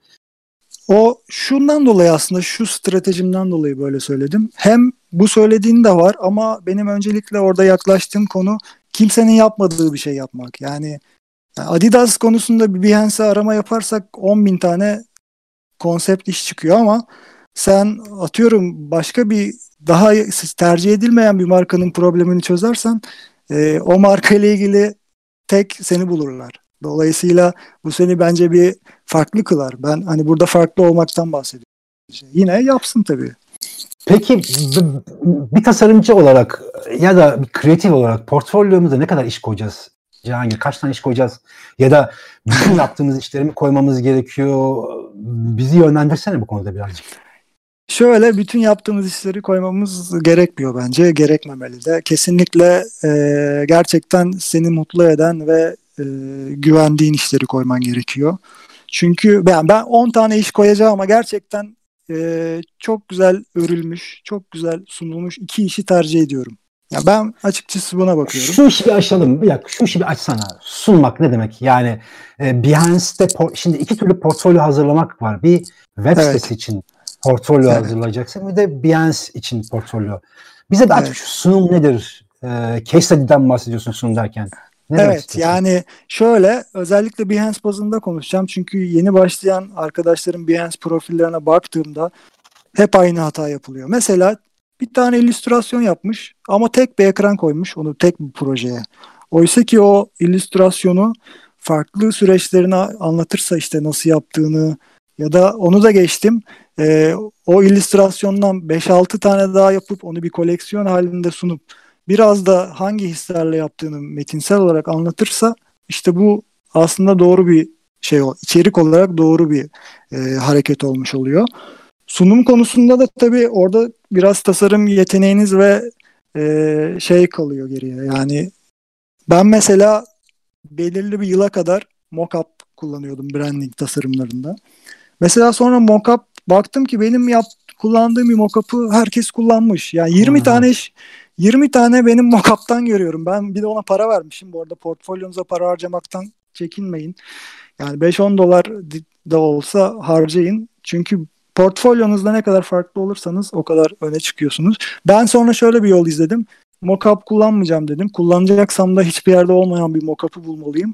Gittim fotoğraf makinesi aldım. Şimdi mesela yaptığım işleri evde böyle gidiyorum önünden parlak kumaş alıyorum. Onun üzerine koyuyorum falan çekiyorum. Yani fark yaratman gerekiyor. Sunum kısmında aslında kastettiğim bu. Duydunuz mu genç tasarımcılar? Gidip yani. mockup bulmak yerine adam kendi mockup'ını yapıyor. Yani uğraşıyorum. Şöyle bir şey var. Benim mesela çalıştığım junior arkadaşlarımla da bunu görüyorum. Hemen projeyi yayınlama derdindeler. Yani abi bu akşam Behance Pro portfolyosu yapacağım yarın hazır. Böyle bir şey yok. Ben yıllardır hala portfolyom bitmedi ve bir projeyi bazen iki ay uğraşıyorum. Mesela son yaptığım Typeface'lerin sunumları bir tanesi bir ay sürdü. Bir tanesi de bir ay sürdü. Çünkü evet her gün aynı vakti ayırmıyorum ama her gün 15-20 dakikamı bazen 3 saatimi ayırarak yani bir ayın sonunda bir projeye ekliyorum. Bu sabır da çok önemli. Sabırlı olup farklı olanı bulmaları gerekiyor. İşte o ünlü olma isteği anlayabiliyorum yani. Tasarımcı zaten biliyorsun Cihangir bununla yani biz tasarım ne için yapıyoruz? Beğenilmek için yapıyoruz. Yani bizim evet. beğenme kaygımız işimizin a, merkezinde duruyor. Beğenilme kaygısı. Onları da anlayabiliyorum ama sabır ve disiplin de işimizin parçası. Kesinlikle. Erkut Can'dan bir soru gelmiş. Ee, şimdi bu portfolyo meselesinde güzel içgörüler verdin bize. Özellikle Behance konusunda. Ee, Aslında orada çok bahsedeceğim bir şey var Behance konusunda özellikle ama bilmiyorum. Yürüyelim birazcık daha. Ben yani, senden duyacağımız her şey bizim için çok önemli. O yüzden anlatma anlatacaksan dinlemek isteriz açıkçası. Behance. Yani işte e, Behance portfolyosu e, ne dedim? He, şöyle şöyle böyle maddeler halinde Sunumda. kafamda top. Aha. Evet, e, bir kere portfolyonuz e, Behance'te olacağı zaman şöyle şeyler çok önemli. Bir kapağınıza çok dikkat edin. Çünkü ilk satışı kapakla yapıyorsun zaten.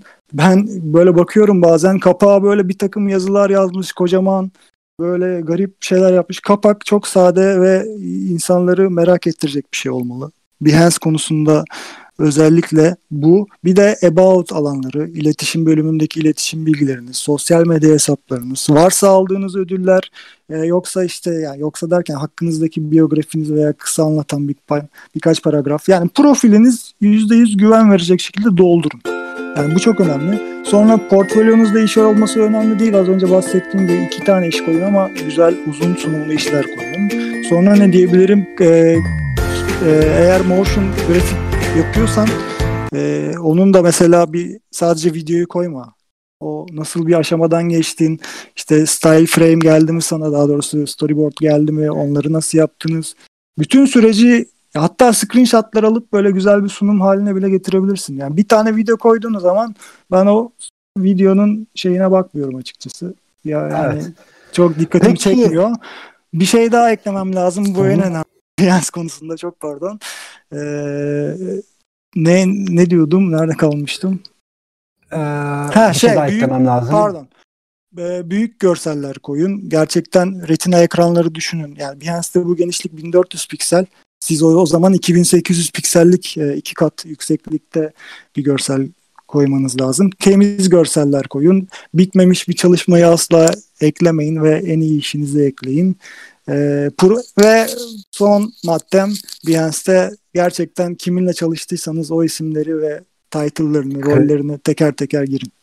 Ben Kredi. mesela evet o kredileri verin. Ben mesela bana gelen işte web sitesinde kullandığım fotoğrafın kimin çektiğini müşteriyle görüşüp bulup o adamın ismini oraya koyuyorum. Evet. E, oradasın. E, Buradayım. Hmm, portfolyo konusu Şimdi ben benim daha önceden e, takip edenler vardır. YouTube'da içerik, e, video içerikler yapıyorum ve portfolyo ile ilgili bir video yapmıştım açıkçası. Çok e, dar kapsamlı. Onunla ilgili e, 10 bin e, kaç bin like mıydı 10 bin like mıydı öyle bir şeydi onu bekliyorum. Geniş bir portfolyo videosu yapacağım. Genel olarak e, senin de söyledikleri toparlayıp e, bir soruyla da bu portfolyo e, bölümünü bir soruyla kapatacağım. Genel olarak söylenen şey şu portfolyonuzda bir iş koyduğunuz zaman onu case study yapın. Yani e, şey tasarım süreciniz yani e, o işin o hale geliş sürecinizi yazın e, deniyor.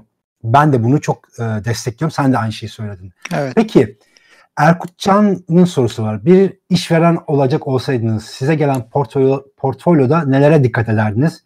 Neler bulunmalı, neler bulunmamalı? Şimdi bu soru geniş. E, reklamcıysan başka türlü, art direktörsen evet. başka türlü. Evet. Ama genel olarak cevaplaman gerekirse. Nasıl iki şey iki şey çok önemli bende. Zaten ben de bu arada iş alımlarında portfolyolara bakıyorum. Aktif bir şekilde onu, onun kararını veriyorum hani kim verelim vesaire. İki şeye çok önem veriyorum. Bir dediğim gibi az önce sunum. İki tasarımın kalitesi yani yeteneğine bakıyorum. Kali, tasarımın kalitesine bakıyorum. Yani okula falan bakmıyorum açıkçası. Zaten yani okula bakılsa beni de işe almazlardı bence. Birçok kişi de okula bakmıyoruz.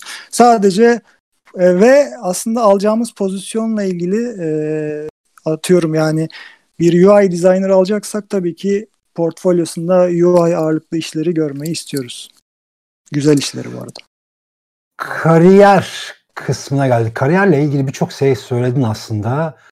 Ama sorular e, Omayra'nın bir sorusu var. E, programla ilgili soru. Toparlayıp soracağım. Nedim'in bir sorusu var. E, onu sorayım Nedim'in sorusunu. Merhabalar, hoş geldiniz. Görsel iletişim tasarımı bölümünden mezun olduktan sonra bir ajansta değil de freelance olarak hayatına devam, et, devam etmek isteyen birisine ne gibi önerileriniz olur? Sizce mümkün müdür? Size göre 3-5 yıl ajans e, tecrübesi şart mı? E şimdi tabii e, mümkün. Yani mümkün değil demek yanlış olur bence. Ama şöyle bir şey var. Başlangıçta freelance istikrarını sağlamak zor. Zaten birçok arkadaşın tutunamadığı noktada bu ki ben de bu noktada tutunamadım. Yani ben de bu işe freelance başladım. Ama orada bir beni tatmin eden ve düzenli olan bir dolayısıyla benim bir şekilde kendimi hani e, ajansa sokmam gerektiğini hissettim. Dolayısıyla bu açıdan çok zor. Ancak çok yeteneklidir, her şeye hakimdir zaten. O zaman yani freelance çalışması olabilir, yapabilir. Şöyle örnekler de vereyim. Zaten bunun yönünü daha çok yolda seçiyorsun. Hani kervan yolda düzülür diye bir söz var. Aynen öyle oluyor. Ajanstan ayrılıp freelance işe dönen de çok arkadaşım var mesela. Şimdi adam ajansta çalışmış. Kimisi bunu başardı hala freelance devam ediyor. E, kimisi de e, yine bütçe konusunda sıkıntı çekip ajansa geri dönmek zorunda da kaldı. Bu tamamen e, biraz e, insanın kendi çalışma stili ve ha şunu söyleyeyim bu noktada şu an aklıma geldi. Sadece iyi bir Hı-hı. tasarımcı olmanız, sadece iyi bir tasarımcı olmanız freelance alanda sizi e, götürmez. Freelance çünkü e, business tarafını da çok iyi yönetmeniz gerekiyor. Ha. Çünkü free, freelance'te her şeyi kendiniz yapıyorsunuz. Bütçeyi kendiniz belirliyorsunuz. Muhasebinizi kendiniz tutuyorsunuz. E, sunumu kendiniz yapıyorsunuz. Satışı kendiniz yapıyorsunuz. Dolayısıyla iyi bir tasarımcı olmak da yetmiyor. Biraz benim freelance çalışmama çalışmaktan yorulmama sebebi de geçmişte buydu. Business. business. Bir anda businessman'e, businessman'e dönüşüyorsun. Evet. Birçok yeteneği barındırman gerekiyor. Bunun içinde de özellikle kendini ön plana koymak var. Ben birçok tasarımcıların da şu eksikliği de görüyorum. Ee, kendi fiziksel görünüşleriyle mesela diyelim ki YouTube'da video yapıyor. Kendisini koymuyor sadece sesini koyuyor. Bir tasarımcının en iyi özelliklerinden bir tanesi sunum yapabilme. Yaptığı tasarımı satabilme. Bazen tasarım kötü olur, fikir olur ama o tasarımı satmanız gerekiyor. Bu da sunum yeteneğinden gelir. Sadece sunum derken görsel, visual sunum değil, e, verbal yani konuşma sunumu da çok önemli. Kesinlikle. kariyer hayatımızda. Şey soruları oluyor ya bu programlarla ilgili çok soru oluyor e, Cihangir. Şimdi evet. kimisi diyor ki e, işte mesela Omaylar demiş ki Cihangir sadece birazcık Photoshop bilgisi olan biriyim. Herkes kendini geliştir lafını tekrar edip duruyor. Bir şey soruyu ben sorayım. Acaba nasıl başlayabilirim web tasarım işine? Şimdi program bilmiyor ama hani programdan başlamayı düşünüyor. Sence nereden başlamalı? Program mı, yaratıcılık mı? Yani Photoshop biliyorum demiş az. Öncelikle web tasarımına başlamak istiyorsa Photoshop'u bir kenara bırakarak başlamalı bence. Ee, evet. Günümüzde web'e uygun e, daha çok hani web odaklı programlar var. Sketch'tir, Figma'dır. Bunlara yönelmesi lazım. Program hedefini bu şekilde doğru kurması lazım. Ee, başlangıçta tabii programı kurmak yetmiyor senin de dediğin gibi. Ee, öncelikle bu işin jargonunu öğrenmen lazım. Ee, işte UI, UX konusunda işte tasarım sistemleri var. Mesela Bootstrap design sistemi bunlardan bir tanesi. E, material design var. Bunlar önce o bu tarz design sistemleri tek tek komponentleri nasıl işte isimlendirmişler, ne yapmışlar, interaksiyon kavramı var. Bu tarz temel e, atom e, kavramlarını öğrenmesi lazım. Daha tasarıma başlamadı bak. Yani tasarım yok ortada.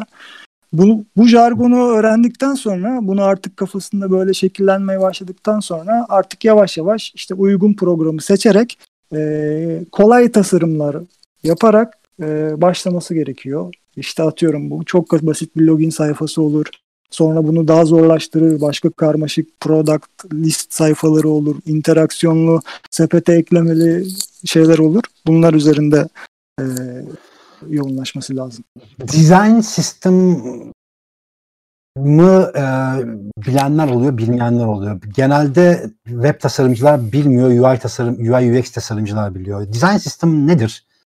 E, Design system şöyle ya şimdi günümüzde tabii yazılım standartları da değişti. Eskisi gibi değil. Dolayısıyla e, bu yazılım standartlarının daha iyi e, aynı şeyleri bir daha yapmamak adına kendi içinde e, bütün ekranların e, birbiriyle uyumlu olması adına mesela e, Material Design bundan çıktı. Neydi eskiden? E, telefon, Android telefonlardaki uygulamaların arayüzleri e, birbirinden çok farklıydı. Sonra Google ne yaptı? İşte Material Design diye bir şey attı ortaya. Dedi ki ben bunları standartlaştıracağım. E, işte bazı komponentlerim işte birbiriyle uyumlu, e, ahenkli olacak. E, design sistem aslında bütün bu uyumu, ahengi yaratan tasarım parçalarının bir araya gelmesidir. Evet. Aa, yavaştan arkadaşlar bendeki sorular bitmek üzere. Son sorumu soracağım. Ee, yavaştan sesli soru sorma e, bölümüne geçebiliriz. Eğer soru sormak isteyen varsa e, Cihangir'in kanalından mesaj atsın. Ben onu birazdan soru bittikten sonra yayına alacağım. E, soru sormak isteyen arkadaşlar da mikrofonunu önceden hazırlarsa memnun olurum e, ki yayında takılmayalım. Hepinizin zaten sesi mutta. Dolayısıyla sizin mikrofonunuz ben yetkinizi yetki vermedim sürece e, mikrofonunuz açık olsa bile sesiniz gelmiyor. O yüzden e, mikrofonunuz açık olsun hazır olun. Şimdi bendeki son soru Enes'in ve Yavuz, Yavuz Selim'in soruları var. Ee, Enes'in sorusunu sona saklayayım. Yavuz Selim'in sorusunu alayım. Kişisel olarak müşteri e, iletişimini nasıl geliştirdiniz? Şöyle müşterilerle nasıl iletişim kuruyorsun? Ne yapmamız gerekiyor? Geliştiremedim abi. O, olmadı yani falan diyor. ya çok kızıyorum onlara. Aynen, yani e, şöyle aslında yani bu anlamda çok böyle ne derler? Yani müşteriyle iletişimini geliştirmen için önce kendi e, iletişim becerilerini geliştirme geliştirmen lazım. Dolayısıyla ben önce e, öğretmenlikte okuduğum için orada böyle sürekli işte 300-500 kişiye sunum yapıyorduk. Dolayısıyla benim oradan böyle bir şeyim vardı. Yani şöyle bir çelişiyorum kendimle normalde. Ben çok konuşan bir tip değilim. Ama böyle bu tarz böyle istediğim zaman veya zorunda olduğum zaman e, bunu bir şekilde yapıyorum. Bu da işte o okulda aldığım eğitimin bence bir şeyi yansıması. Çoğu zaman işte nasıl gel- geliştim dersen açıkçası böyle hani net bir şey sunamıyorum. Müşteri konusu biraz çünkü böyle alanımın dışı olduğu için böyle reçete bilgiler veremiyorum. Ama e, yani bunun sadece kuralı e, kendi iletişim becerileriniz, dil becerileriniz, e, okuduğunuzu anlama. Hatta şöyle çoğu zaman konuşmalar şeyde kalır. İşte e, seste kalır. Onları mutlaka yazıya döktürüyorum. Mutlaka mail atmalarını sağlıyorum ki e, bir şeyleri kaçırmayalım. E, özellikle bunu yapmaya çalışıyorum. Somut evet. olarak söylemek gerekirse. Yazılı olan her şey kalıyor ve onları işte anlamadığım noktaları açıkça soruyorum. Bir kere niyetiniz burada önemli. E, müşteriye gerçekten o işi istediğiniz ve iyi niyetinizi sunarsanız bence iletişim konusunda bir e, sorun olmuyor. Ha, evet, şöyle bir Miray'ı... şeyler de oluyor. Pardon. Tamam. Hı-hı. Buna ek olarak. Tamam. Gerçekten bazı müşteriler çok seviyor. Yani tasarım konusunda çok fikir sahibi olabiliyorlar. Ee, orada da işte tasarım yaparken işte dayanaklarımızı anlatıyoruz çoğu zaman. Bunu neden böyle yaptık vesaire diye. Öyle bir dişli müşteriye denk gelince genelde sebepleri üzerinden konuşuyoruz. Konuşacağımız şeyler. Evet. Miray'ı, Miray'ın bir sorusu var. Miray'ı yayın alacağım. Ha, Miray, merhaba Miray. Geliyor mu acaba? Evet şu an geliyor Miray. Sorunu, merhaba hoş geldin evet. yayına. Hoş bulduk. Ee, benim sorum şu şekilde. Ee, Cihangir Bey'in fütüristik albüm kapağı çalışmalarını inceledim. Ben de oldukça beğeniyorum o tarz çalışmaları ve yapmaya çalışıyorum. Fakat e, o tipografik şeylerde e, okunabilirliğe karşı sizin düşünceniz nedir? Hani e, o tarzdaki çalışmaların çalışmaların e, tipografik olarak okunabilirliği az. E, evet. Okunabilirlik de oldukça dayatılan bir şey olduğu için ben onu sormak istiyorum size. Ee, ek, Miray'cığım ek, ek, sorun ek var mı? Çünkü senin mutu alacağım. Yoksa Cihangir cevaplayacak. Yok teşekkür ederim. İyi akşamlar diliyorum. Çok teşekkür ederim katıldığın için. Evet Cihangir. Evet çok güzel bir soru. Ee, bir takım okunmayan çarpık e, tipografiler e, yaptığım oluyor ki aslında bu şeyin yansıması. Ben trendleri takip ediyorum. Bu aslında trend olan bir şey olunca artık bir e, tasarımcılar da artık buna ikna oluyor. Yani evet dayatılan bir şey bir fontun okunak, okunaklı olması ama genelde okunmayan o çarpık fontlar aslında tek kelime ve büyük kocaman oluyor. Dolayısıyla tıpkı grafitide olduğu gibi grafiti de öyledir ya çok karmaşıktır ama onu belirli bir kişi artık okumaya başlar. Mesela ben okuyabiliyorum grafitileri çünkü alışmışım. E, dolayısıyla orada biraz özgür olmak gerekiyor. Evet tasarımsal bazı kurallar var bu zamana bir metin e, mesaj açık olmalı. Ama zaten fütüristik bir ortam yaratıyorsan da e, bazen insanlar kendi keşfetmesi gerekiyor. Evet, fütüristik ve postmodern tasarımda tipografiyi kırarak ya da değişik formlara sokarak kullanım çok oluyor. Belki yazının, mesajın belki mesajını bu şekilde vermek de isteyebilirsin. Yani deneysel tipografi mesajı aktarmanın başka bir yolu olarak karşımıza çıkıyor. Başka canlı soru sormak isteyen var mı aranızdan arkadaşlar? Ee, bende son iki tane soru kaldı. Ee, önceliğim canlı soru sormak isteyenler olacak. Ee, yoksa arada ben sorayım. Ee, benim merak ettiğim bir şey var. Kişisel bir soru. Benden geliyor. Şimdi senin şeyini disiplini yani senin profesyonel olduğunu anlayabiliyorum fakat insan olduğunu da biliyorum. Tamam birinci e, birinci revizyon yani birinci posta revizyonlarda sakin karşılayabileceğini düşünüyorum. İkincide evet. de belki. Fakat senin limitin nedir? Nerede patlıyorsun? Revizyonlara nasıl tepki veriyorsun? Ya işte, şöyle e, bırakıp gidiyorum. yani odayı terk ediyorum ya da. Lansın Ajansı terk ediyorum. Aşağıdaki sokakta gidip bir kahve içiyorum. Tabii ya yani o raddeye gelmiyorum tabii de şöyle oluyor yani başlangıçta çok sinirlendiğim zamanlar oluyordu. Gerçekten ben niye bu işi yapıyorum böyle revizyon keşke hani bilen birisi revizyon verse vesaire diye. Ama zamanla buna alışıyorsun. Yani e, müşterinin çok böyle yani söylenmemesi gereken bir revizyona bile hani sinirlenecekken zamanla zaten şöyle bir şey oluyor. Ben gönderdiğim tasarıma ne revizyon gelecek onu bir kağıda yazıyorum ve o revizyon geldiğimiz zaman o kağıttan tikliyorum. Bak şey gibi e, ne derler e, böyle tut, tutturmaya çalışıyorum müşterinin kafasındakini.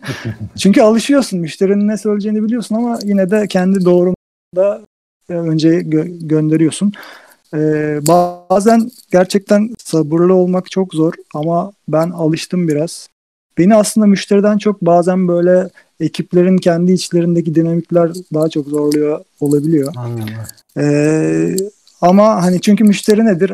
Yani ki insan bilmiyor işte diyorsun, geçiyorsun. Yani bilmiyor, konuşmak istiyor.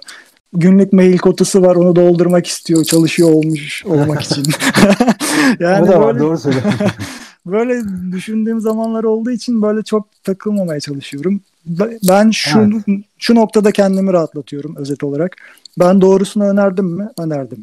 O kabul etti mi? Hayır. Yani bana göre doğrusu tabii ayrı konu da. O kabul etti mi? Hayır. Dolayısıyla hani benim yapacağım şey bunu istemiyorsa onun evet. istediği gibi yapmak. O işleri de zaten portfolyoma çoğu zaman koymuyorum. Ve portfolyoma binlerce koyulmuş böyle işler var. Muhtemelen vardır. Bende de var. Zaten kendi işine çok aşık olmamakta fayda var. Biz sanatçı değiliz. E, endüstriye hizmet ediyoruz bir şekilde. Sanatçı ruhumuz olduğu doğrudur ama yüzlerce iş yapacağız hayatımız boyunca. Yavuz Selim bir şey yakalamış sende. E, profil fotoğrafınızda kullandığınız rengi birkaç farklı çalışmanızda da kullanmışsınız. Özellikle bir nedeni var mı acaba?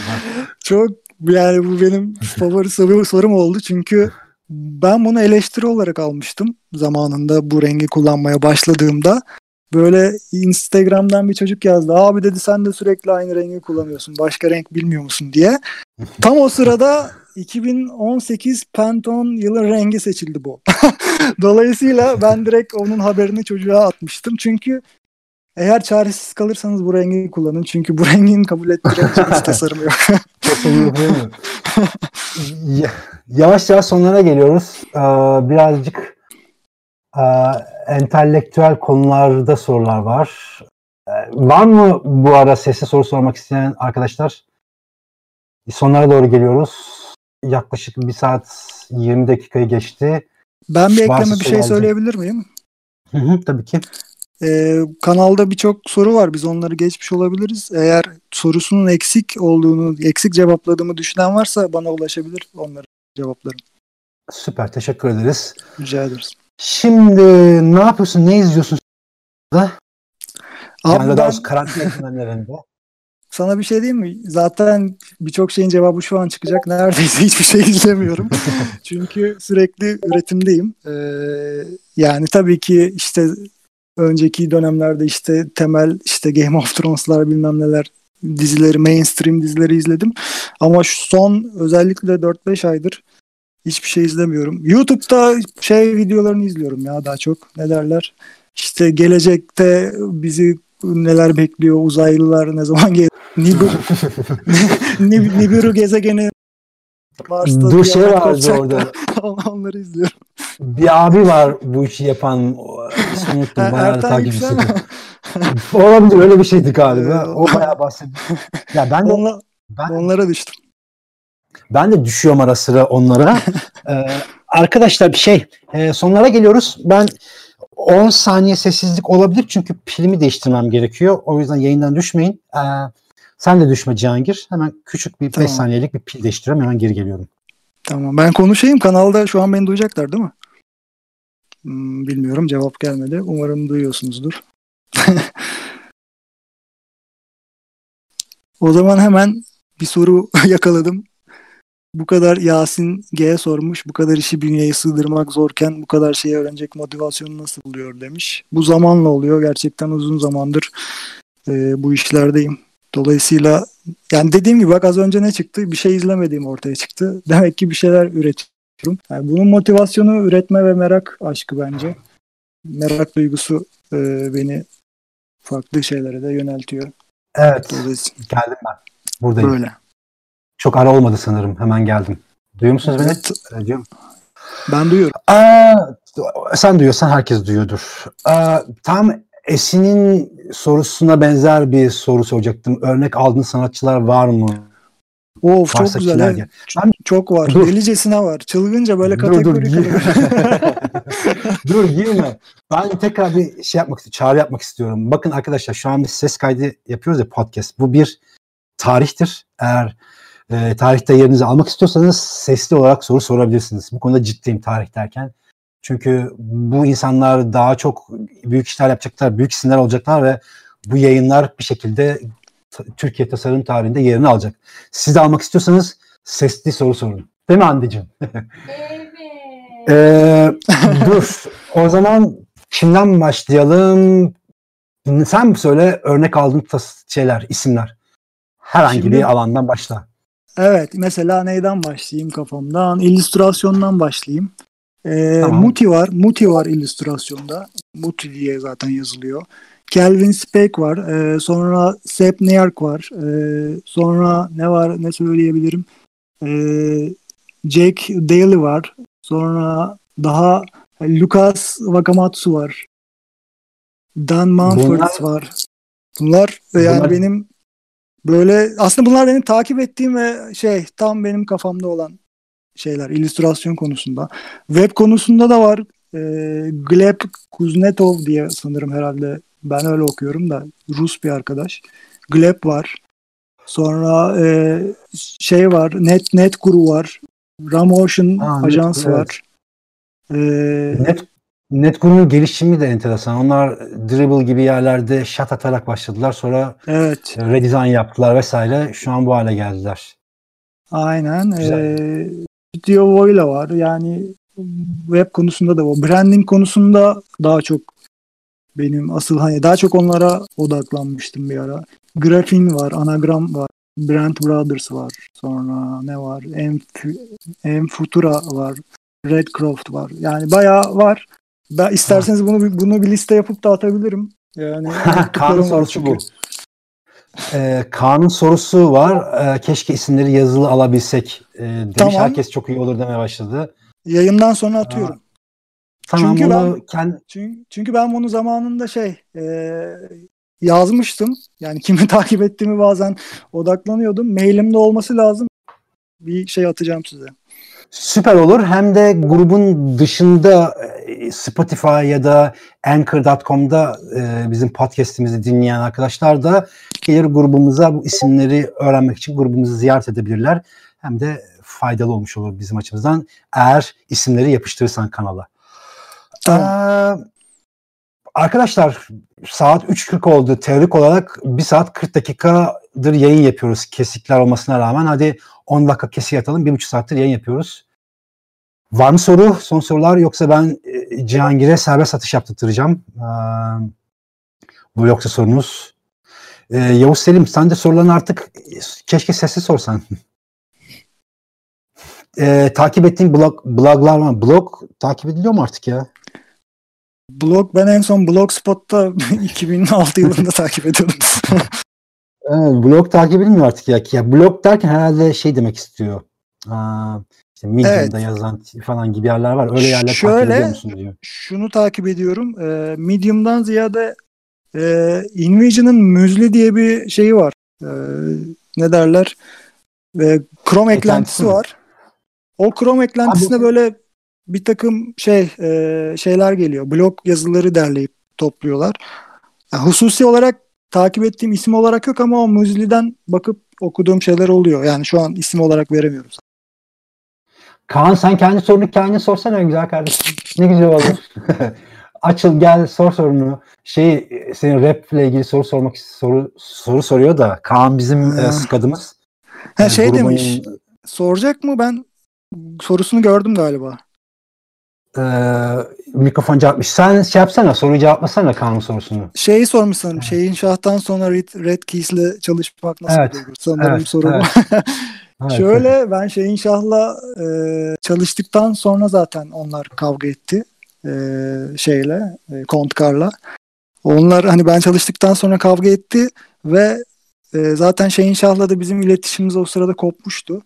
E, Kontkar tarafından da bana kapaklar gelince tabii ki profesyonel yaklaşıp hayır demedim. Sonuçta ben tabii ki Galatasaray'dan oynayıp Fenerbahçe'ye transfer olmak gibi bir şey değil ama e, yine de profesyonel davranıp her iki tarafında işlerini yaparım yani. Çünkü kendi aralarındaki Sana... bir, bir kavga beni ilgilendiren bir durum yok. Ben şeyin şahın askeri falan değilim çünkü. Sana yansıtmadılar tabii ki bu kavgalarını. Kesinlikle o, kesinlikle sadece ben değil onlar sahne arkasında birçok insanla çalışıyor ve o çalıştırdıkları insanlar da zaten atıyorum bir festivalde aynı kişi. Dolayısıyla bazen hani bunlar bir arada bir odada bile olabiliyor. Yani işin medyaya yansıyan tarafı ayrı ve e, ne derler profesyonel kısmı ayrı. Dolayısıyla ben işin profesyonel tarafındayım. Kavgaları evet. beni ilgilendirmiyor. Keşke kavga olmasa tabii. Ya rapçiler çok kavga ediyor.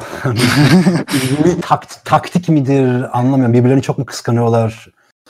Çok kavga ediyorlar aralarında. Rap konusunda ee... şöyle bir şey ekleyeyim abi. Çok kısa. Vakit Hı-hı. tabii çok uzun oldu ama ben çocukluk döneminde e, aslında şey rap tayfayla büyüdüm. Yani bizim bir grubumuz vardı. Dolayısıyla benim eski arkadaşlarımın çoğu rapçi olduğu için e, ortak bağlantımız çok. Bu yüzden biraz raple ilişkiliyim ama dinlediğim müzik çoğu zaman metal.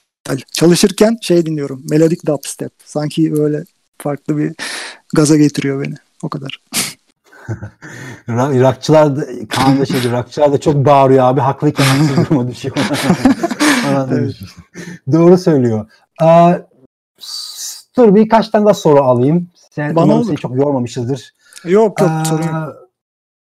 Di Ali Kaya abi konu rap'e geldiyse tarz ve stil olarak Türkiye piyasasında en dikkatini çeken, hoşuna giden kim senin gözünden? Rap demiş. konusunda mı geldi bu soru? Rap konusunda evet. Evet rap konusunda. Ya ben biraz şeyim, e, derler old school rap'i seviyorum. E, dolayısıyla kamufle ve e, Anıl Piyancı'yı seviyorum. Eski albümleri zaten onları neredeyse ezberliyorum. E, hı hı. Tarz konusunda yani trap çok fazla beni şey yapmıyor. Yani artık çünkü çok birbirinin tekrarı olduğunu hissediyorum. Çünkü bir müzisyen bir tarafım olduğu için onu şey fark edebiliyorum. Ama dediğim isimler bu iki isim şu anlık. Tabii ceza onları saymıyorum. Onlar zaten yıllardır. Dub, dubstep, melodik dubstep tavsiyeleri istiyorlar. Scrooge, Scrooge nasıl okunuyor? Scrooge Yakaladılar seni var ya. Emiyorlar. ee, rap, bir tane, rap şey de var böyle. evet. Bir tane benim şey e, melodik dubstep Spotify'da e, liste hazırlamıştım kendime. Adını Omnisfer koydum. Orada işte Scrooge, Yuna diye böyle sevdiğim e, gruplar var. Belki kanala paylaşırım liste olarak. Yani Gerçekten. sen bilirsin. Ga- bu neden melodik dubstep? Tasarımla ilişkilendiriyorum çünkü. Böyle bazı tutorial'larda alta güzel böyle melodik dubstep videoları koyuyorlar şeyi tasarım yaparken. Böyle sanki Hı-hı. ben de çalışırken böyle o videoda hızlı hızlı yapıyormuş gibi hissettiğim için beni gaza getiriyor. Ya ben müzik konusunda çok emin olamıyorum. Müzik duyguları e, dinliyorum ya bir tasarım yaparken müzik dinliyorum ama mümkün oldukça duygularımı çok etkilemeyen na, şey natural müzikler dinlemeye çalışıyorum. Rap, rock dinleyince farklı şeyler çıkabiliyor benim adıma. Senin adına öyle oluyor mu bilmiyorum ama e, şey Zandatsu var yayında. Onun sorusunu alalım. Zandatsu. Tabii. Abi selam tekrardan. Selam. Tekrar selam. Ee, abi ben öğrenciyim şimdi ve ikinci sınıfım. İki sene sonra okulum bitecek. Ee, ben zamanında freelance de çalıştım ama bunlar çok küçük çaplıydı ve şey dışarıdan iş alıyordum. İşte internet üzerinden değil de etrafımdan iş alıyordum ama mesela günümüzde e, ben freelance olarak internet sitelerinden vesaire iş alabiliyorum. Böyle imkanlar mevcut. Armut'u duymuşsunuzdur. Onun gibi evet. siteler var. Ee, ama bunlara pek güvenemiyorum. Ve şey çoğundan sanki geri dönüş olmayacak gibi geliyor bana. Sence bir öğrenci için bir freelance e, işe girişiminde veya nasıl desem bu gibi girişimlerde aslında e, bir öneriniz var mıdır? Çünkü ben kendimi biraz şey hissediyorum nasıl desem başarısız olacak gibi veya herhangi bir yönlendirmem yok. Anlatabildim mi acaba? Ee, seni umut yapıyorum. Ee, Zandatsu sorunu Cihangir cevaplayacak. Ben de bir ekleyeceğim e, Cihangir'den sonra bu soruya. Teşekkür ederim soru için. Görüşürüz. Yani. Tamam. Ee, soru aslında bana biraz şey e, karışık ve kararsız geldi ama şöyle söyleyeyim. Bir kere Armut.com gibi siteler aslında yani neyse o sitelerin adı kullandığınız o siteler sizi aslında koruyacak e, sistemi sağlıyor olması gerekiyor. Yani sizin e, çalışma sisteminizi işte bütçeyi nasıl alacağınızı o siteler, size bir güvence veriyor olması lazım. Bu güvenceyi verdiği için e, aslında çalışılabilir ama orada oralarda şöyle bir problem var. Oralarda genelde ucuz işçilik oluyor diye biliyorum. Yani olmaya da bilir. Son hallerini bilmiyorum. Dolayısıyla sana önerebileceğim şey eğer çok paraya ihtiyacın varsa yine o şekilde kendini idare et ama bir taraftan da boş kaldığın her anda portfolyonu güçlendir ki e, daha farklı ha. işler seni bulacak. Emin ol bana her gün freelance özellikle yurt dışından freelance iş teklifi geliyor ve e, şey bunun sebebi portfolyodan dolayı tamamen. Benim eklemek yapmak istediğim var. Şimdi freelance ben uzun süreden beri freelance çalıştığım için ve bir şekilde de survive ettiğim için bu konuda benim nacizane önerim müşteriye müşteri beklemeyin. Sadece müşteri işinde beklemeyin. Kendinize bir e, ekstra gelir yaratacak, yan gelir yaratacak bir şeyler yapın. Yani bu bir e, ikon satıp tas, e, ikon tasarlayıp satmak olabilir, bir poster e, mock yapmak olabilir. Ne oldu? Sizin yeteneğinize ne oluyorsa, yeteneklerinizle neler yapabiliyorsunuz onu yapın. Bugün bile çok iyi illüstratörler, sizin hayranlıkla takip ettiğiniz illüstratörlerin birçoğu iStack'ta e, illüstrasyon satıyor sizin haberiniz olmadan. O yüzden yan gelir çok önemli. Ben de onlardan bir tanesiyim bu arada. Shutterstock'ta. Gördüğünüz gibi yani. Çünkü hayat böyle bir şey bir de bir yandan da dolar girdisi sağlıyorsun. Hani bir dolarlık bir şey satıyorsun. 6 lira alıyorsun. 6 liraya ekmek alıyorsun. Bir şey bir şey. Neyse uzatmayayım konuyu. Sonuçta e, ek gelir yaratın. Bir de her tasarımcı e, kariyeri boyunca belirli zamanlarda depresyona düşer. E, ben acaba yeteneksiz miyim? Ben acaba bu işi yapamıyor muyum diye. Yaparsın. Çok çalışırsan e, yaparsın. Alakası yok yani yeteneksiz olmakla bunun. Sen ne diyorsun? Ee, zaten zaten şöyle bir şey var abi. Bütün soruların cevabı çok çalışmaya çıkıyor. Yani yeteneğin yanında bütün soruların cevabı kesinlikle çok çalışmaya çıkıyor. Yani yok yani başka cevap arasan hani evet bu cevap çok klişe desen yok yani başka cevabı yok.